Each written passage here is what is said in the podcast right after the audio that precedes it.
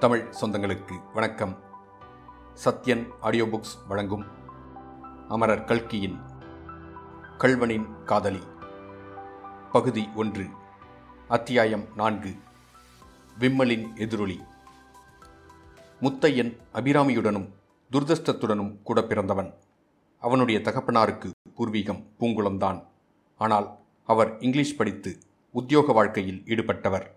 Revenue இலாக்காவில் taluka office குமாஸ்தாவாக ஆரம்பித்து படிப்படியாக மேல் ஏறி டெபுட்டி கலெக்டர் ஆஃபீஸில் தலைமை குமாஸ்தாவாக வேலை பார்த்து கொண்டிருந்த சமயம் யாரும் எதிர்பாராதபடி அவருக்கு மரணம் சம்பவித்தது. அப்போது முத்தையன் ஹைஸ்கூலில் மூன்றாவது பாரத்தில் படித்து கொண்டிருந்தான். அபிராமி ஏழு வயது குழந்தை. அவர்களுடைய தாயார் தன் கணவன் இறந்ததும் குழந்தைகளை அழைத்துக்கொண்டு பூங்குளத்திற்கு வந்து சேர்ந்தாள். பூங்குளத்தில் அவர்களுக்கு பிதிரார்ஜிதமாக பத்து ஏக்கரா நன்சை நிலம் இருந்தது. ஆகையால் அந்த சின்ன குடும்பம் சாப்பாட்டுக்கு துணிக்கு கஷ்டப்படாமல் சௌக்கியமாக வாழ்க்கை நடத்தியிருக்கலாம். ஆனால் முத்தையனுடன் கூட பிறந்த துர்திருஷ்டம் இங்கேயும் அவர்களை விடவில்லை. அவர்கள் ஊருக்கு வந்த மறு வருஷம் கொள்ளிடத்தில் பெருவெள்ளம் வந்து உடைப்பு எடுத்தது. அந்த உடைப்பினால் பூங்குளத்தின் சுற்றுவட்டத்தில் பலருடைய நிலங்களில் வண்டல் தங்கி அவை மிகவும் செழிப்பாகிவிட்டன. வேறு சிலருடைய நிலங்களில் மணல் அடித்து அவை சாகுபடிக்கு லாய்க்கற்று போயின. முத்தையனுடைய நிலங்களுக்கு பின் சொன்ன கதிதான் நேர்ந்தது. இரண்டு போகம் சாகுபடியாகி மாவுக்கு இருபது களம் கண்டு முதல் ஆகிக் கொண்டிருந்த முதல் தரமான அவனுடைய நிலம் முழுவதும் மண்மேடிட்டு போயிற்று. ஆகவே அந்த குடும்பம் நிராதரவான நிலைமையை அடைந்தது. ஏற்கனவே முத்தையனுடைய தகப்பனார் உத்தியோகம் பார்த்த காலத்தில் பூங்குளத்தில் இருந்த அவனுடைய தாயாதிகளுக்கும் மற்றவர்களுக்கும் அவர் மேல் அசூயை இருந்தது. முத்தையன் கொஞ்சம் துடுக்கான சுபாவம் உள்ளவனாய் இருந்தபடியால் அவன் பேரிலும் அந்த ஊர்க்காரர்களுக்கு நல்ல அபிப்பிராயம் இல்லை. எனவே அவனுக்கு கஷ்டம் வந்த காலத்தில் யாரும் அவன் மேல் அனுதாபப்படவில்லை. அவனுடைய திமிருக்கு நன்றாய் வேண்டும் என்றுதான் நினைத்தார்கள். மேலும் கிராமாந்தரங்களில் யாருக்கு யார் ஒத்தாசை செய்ய முடியும்? அப்போதோ நெல் விலை மளமளவென்று இறங்கிக் கொண்டிருந்த காலம். ஆகவே அவரவர்கள் காலட்சேபம் நடத்துவதே கஷ்டமாயிருந்தபோது மற்றவர்களுக்கு எப்படி உதவி செய்வது? சுமார் இரண்டு வருஷ காலம் மணலடித்த பூமியை கட்டிக்கொண்டு மாரடித்தான் முத்தையன். அது ஒன்றும் பிரயோசனப்படாமல் போகவே.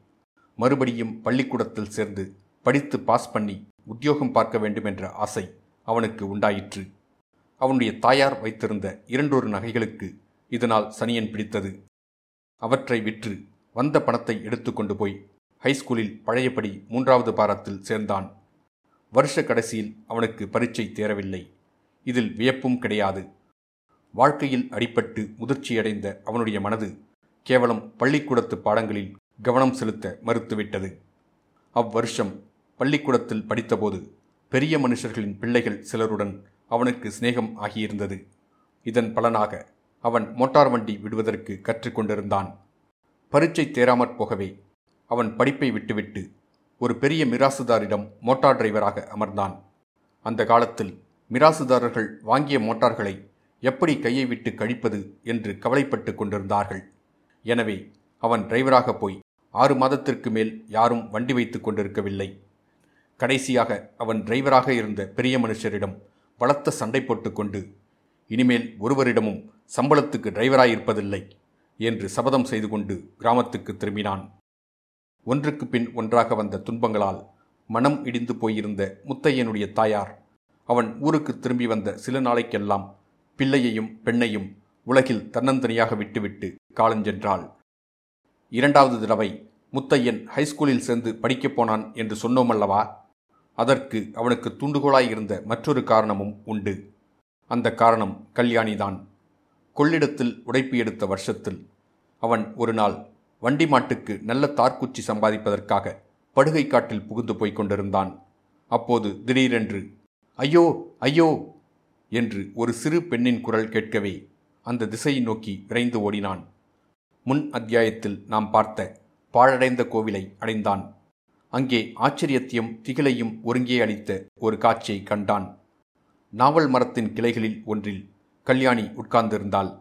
அந்த கிளைக்கு நேர் கீழே பாழும் கோவில் மண்டபத்தின் மீது ஒரு பெரிய குரங்கு உட்கார்ந்திருந்தது.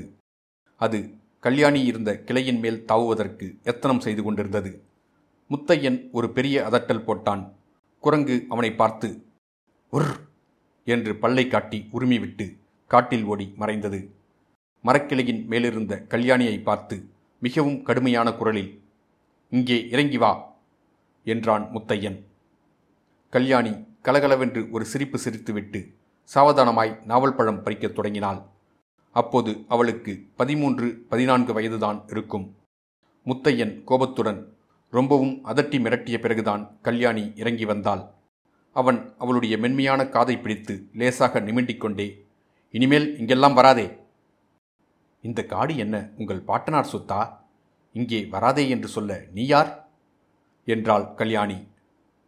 அதெல்லாம் சரிப்படாது. இனிமேல் இங்கெல்லாம் வருவதில்லை என்று சொன்னால்தான் விடுவேன் என்று முத்தையன் கூறி காதை நிமிண்டிக் கொண்டே இருந்தான். அடடா ஒரு குரங்கிடம் இருந்து தப்பி இன்னொரு குரங்கிடம் அல்லவா அகப்பட்டு கொண்டேன்? என்றாள் கல்யாணி. அவ்வளவுதான் முத்தையன் குபீரென்று சிரித்து விட்டான். கல்யாணியும் சேர்ந்து சிரித்தாள். இரண்டு பேருடைய சிரிப்பும் சேர்ந்து அந்த நிசப்தமான காட்டில் எதிரொலி செய்தன. இதற்கு முன்னால் முத்தையன் கல்யாணியை பார்த்தது உண்டு பேசியதும் உண்டு. ஆனால் இன்று அவளுடைய தோற்றத்திலும் பேச்சிலும் அவன் என்னமோ புதுமையை கண்டான். அவனுடைய இருதயத்தை பறிகொடுத்தான். நாளுக்கு நாள் அவர்களுடைய சிநேகம் வளர்ந்து வந்தது. கல்யாணியை கல்யாணம் செய்து கொண்டால் அன்றி வாழ்க்கையில் தனக்கு நிம்மதியிராது என்பதை அவன் உணர்ந்தான். ஆனால் அவள் சொத்துக்காரி தானோ ஒன்றுமில்லாதவன். இதையெல்லாம் உத்தேசித்து அவளை கல்யாணம் செய்து கொள்ள தகுதி பெறும் பொருட்டே அவன் மறுபடியும் படிக்கச் சென்றது. நன்றாய் படித்து பெரிய உத்தியோகத்திற்கு வந்துவிட்டால் கல்யாணியை தனக்கு கொடுக்க மறுக்க மாட்டார்கள் அல்லவா? ஆனால் அதிர்ஷ்டம் அவன் பக்கத்தில் இருக்கவில்லை. ஐயோ அந்த நாசமாய்ப்போன இங்கிலீஷ் பரீட்சையில் நாலு மார்க்கு மட்டும் குறைந்து போகாமல் இருந்தால்? கல்யாணி கோபமாய் திரும்பி கூட பார்க்காமல் சென்ற பிறகு திரும்பி வந்து அந்த கோயில் திண்ணையில் உட்கார்ந்த முத்தையனுக்கு அதே இடத்தில் முதன் முதலில் தான் கல்யாணியை சந்தித்தபோது நடந்ததெல்லாம் ஞாபகத்துக்கு வந்தது. முகத்தை கையால் மறைத்துக்கொண்டு விம்மி அழுதான். அந்த விம்மலுக்கு எதிரொலியைப் போல் காட்டிலே போய்க் கொண்டிருந்த கல்யாணியின் தெம்பும் குரலும் கேட்டது. இத்துடன் அத்தியாயம் நான்கு முடிவடைந்தது. மீண்டும் அத்தியாயம் ஐந்தில் சந்திப்போம்.